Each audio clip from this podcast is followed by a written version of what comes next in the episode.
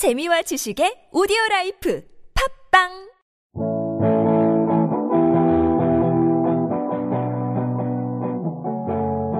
안녕하세요. 팟캐스트 외집사 주간 부동산 동향입니다. 각 지역별 아파트를 기준으로 매매 및 전월세 시세 변동과 전국적인 부동산 날씨를 살펴보도록 하겠습니다.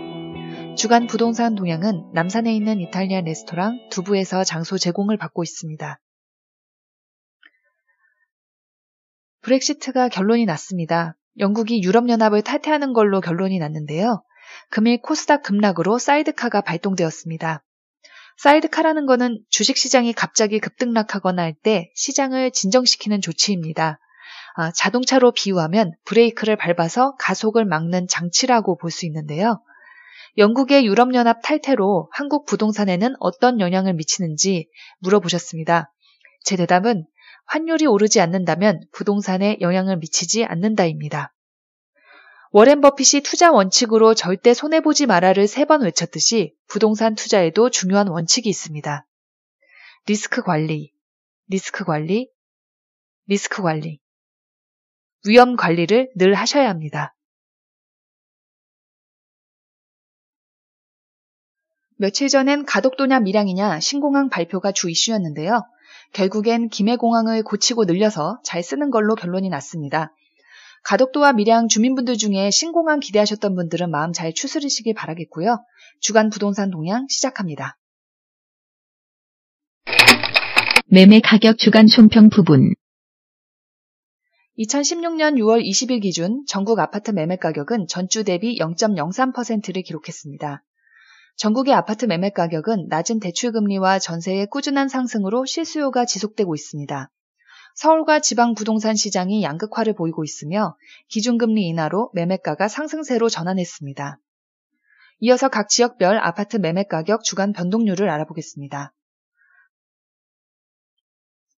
수도권 0.08%, 서울 0.14%, 강남 0.17%, 강북 0.10%, 인천 0.07%, 경기 0.04% 기록했습니다.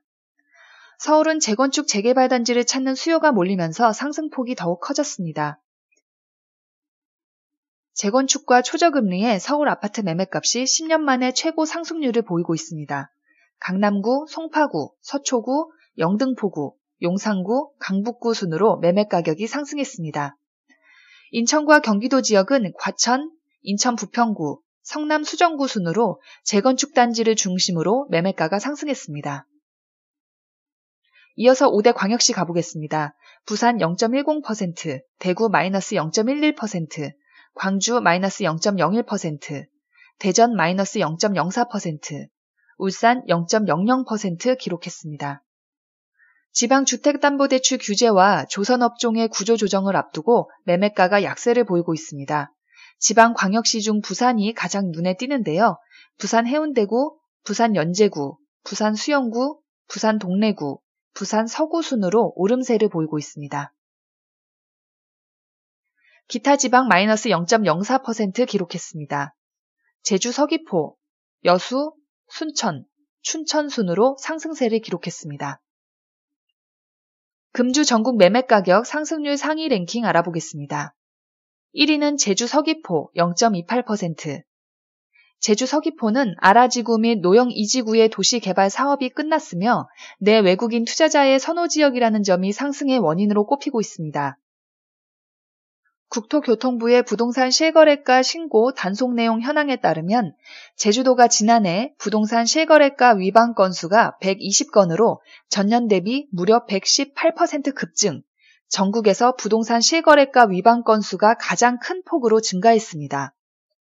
제주 최초의 재건축 아파트 해모로 리치힐이 6월 말이나 7월경 분양 예정에 있다고 하는데요. 지도를 보니까 입지가 좋아서 경쟁률이 만만치 않을 것 같습니다. 분양 아파트 관심 있으신 분들은 체크해 보시기 바랍니다. 2위는 강남구 0.25%. 강남은 개포지구 주공아파트 재건축 단지가 가격 상승을 이끌고 있습니다.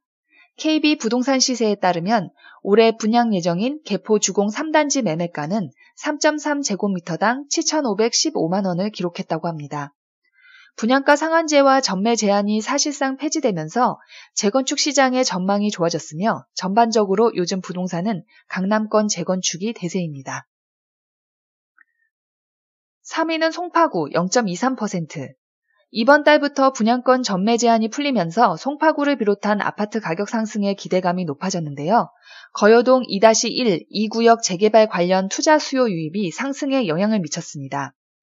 송파구 잠실동 아파트는 3.3제곱미터당 3,152만 원으로 1년 전보다 올해 1천만 원가량 올랐다고 합니다.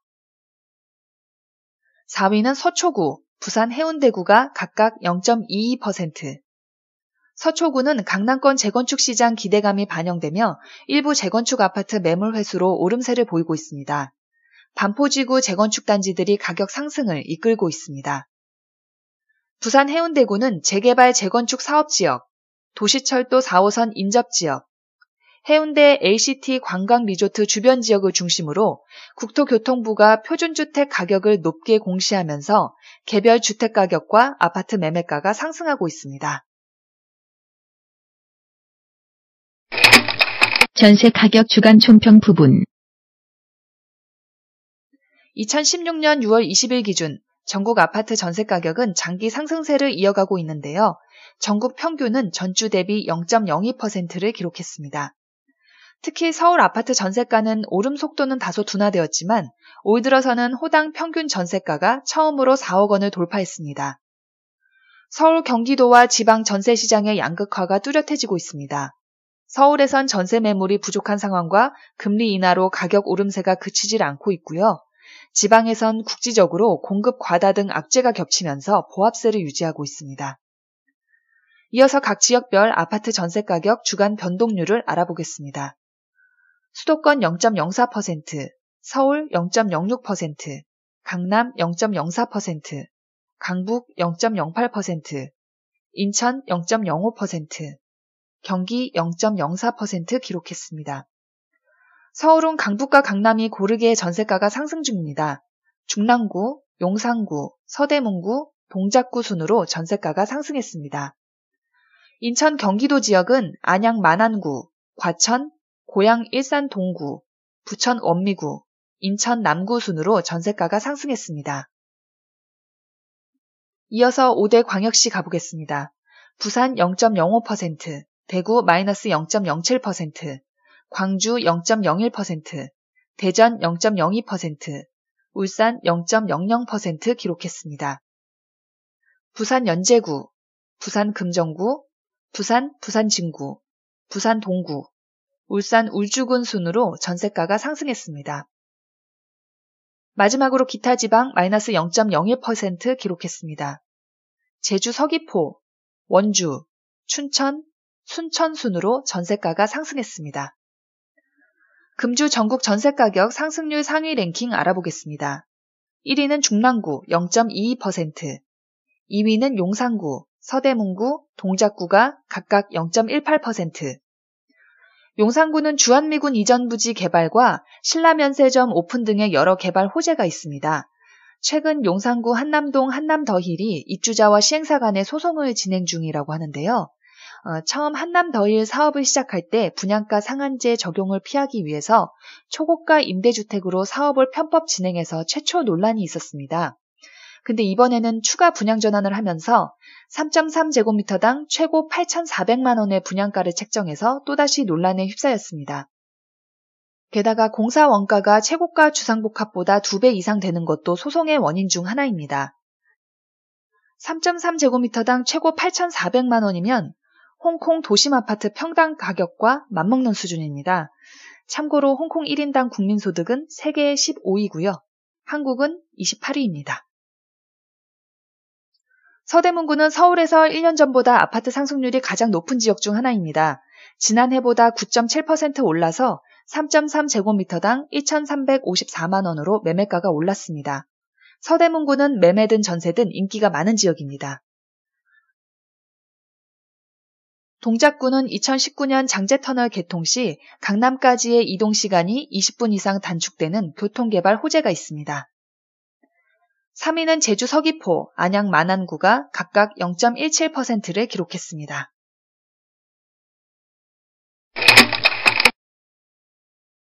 노들섬 이야기를 해볼까요? 40년간 방치된 노들섬이 실내외 공연장과 공원, 생태 교육시설 등을 산책로와 골목길로 연결하는 작은 마을로 다시 태어난다고 합니다. 노들섬은 백로가 놀던 진검돌이라는 뜻을 갖고 있다고 하고요. 서울특별시 용산구 이촌동 소속이고요. 면적 12만 제곱미터, 약 3만 6천 평 정도의 작은 모래섬으로 아무도 상주하지 않는 무인도입니다. 노드섬 탈바꿈은 전 과정이 시민들의 참여로 이루어지는 공모전으로 결정이 됐고요. 서울시는 올 하반기 기본 및 실시 설계를 거쳐서 내년에 착공하고 2018년 상반기까지 공사를 마무리한다는 계획입니다.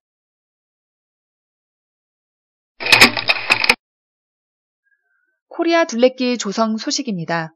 한반도 해안과 비무장지대 접경 지역 등 약 4,500km가 걷기 여행길인 코리아 둘레길로 조성됩니다. 정부는 코리아 둘레길을 세계인이 찾는 걷기 여행길로 만든다는 목표를 밝혔는데요. 코리아 둘레길은 DMZ 지역의 평화 누리길, 동해안의 해파랑길, 남서양길 등을 연결한 전국 규모의 걷기 여행길로 스페인 북부 산티아고 순례길의 3배에 달한다고 합니다.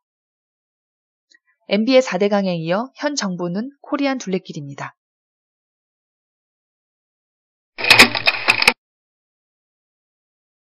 4월 신생아 수 역대 최저 소식입니다.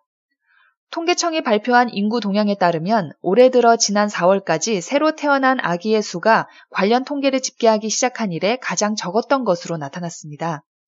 지난 4월까지 누적 신생아 수는 14만 7,900명으로 월별로 통계를 내기 시작한 2000년 이후 처음으로 15만 명 아래로 떨어졌습니다. 세종시를 제외한 모든 도시에서 지난해보다 출생아 수가 줄어들었습니다.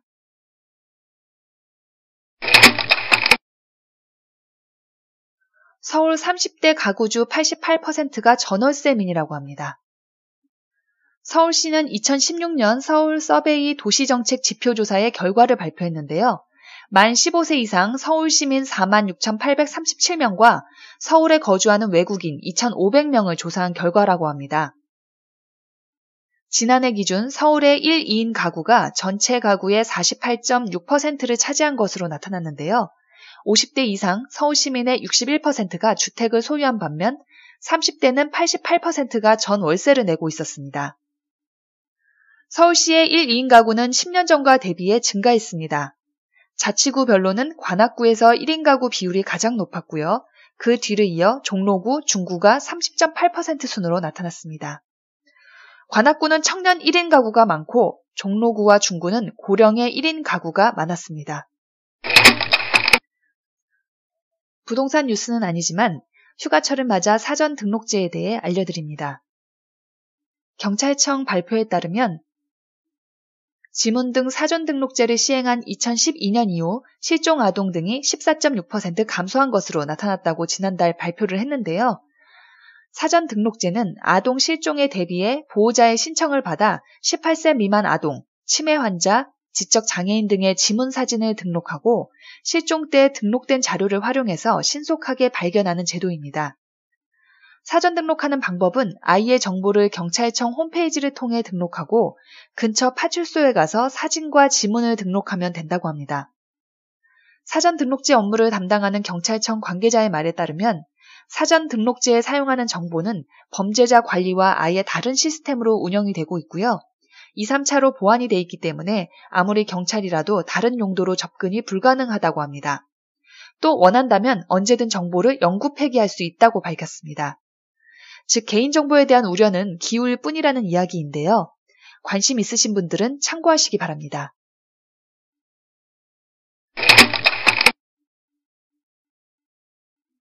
급여 통장 만들기가 불편해졌습니다. 금융감독원에 따르면 지난해 피싱 사기 관련 대포 통장은 총 4만 5천여 개가 개설돼 전년 대비 16.3% 증가했습니다. 대출 사기와 관련된 대포 통장까지 포함하면 8만 4천 건에 달합니다. 최근 3년간 대포 통장 발생 건수는 지속적으로 늘고 있습니다. 이와 관련해서 금융감독원은 각 은행에 대포 통장 개설 의심거래 유형을 전달하고 유형에 맞는 대응책을 강구해달라고 요청했습니다. 이에 따라 시중은행들은 시스템 교체 작업을 거쳐 입출금 통장 개설 절차 강화에 나섰는데요. 앞으로 은행에서 급여 통장을 신규 개설하려면 명함, 재직증명서, 소득증빙 서류 등의 증명 서류를 챙겨가야 합니다. 은행들이 대포 통장 근절을 위해 자유 입출금 식 통장 개설 절차를 강화한 까닭입니다. 예전엔 신분증만 들고 가면 만들던 통장, 이제는 대출받는 것처럼 각종 증명 서류가 필요합니다.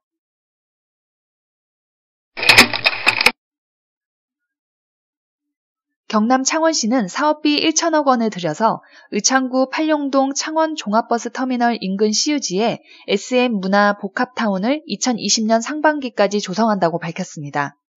강남구 삼성동보다 두배 이상 큰 규모라고 합니다. 오늘부터 한강 수영장이 개장했습니다. 투자도 좋고 공부도 좋지만 가족 간의 추억이 가장 중요합니다. 내가 무엇을 위해 투자하고 공부하는지 잊어서는 안 되겠습니다. 이상 주간 부동산 동향이었습니다. 안녕히 계세요.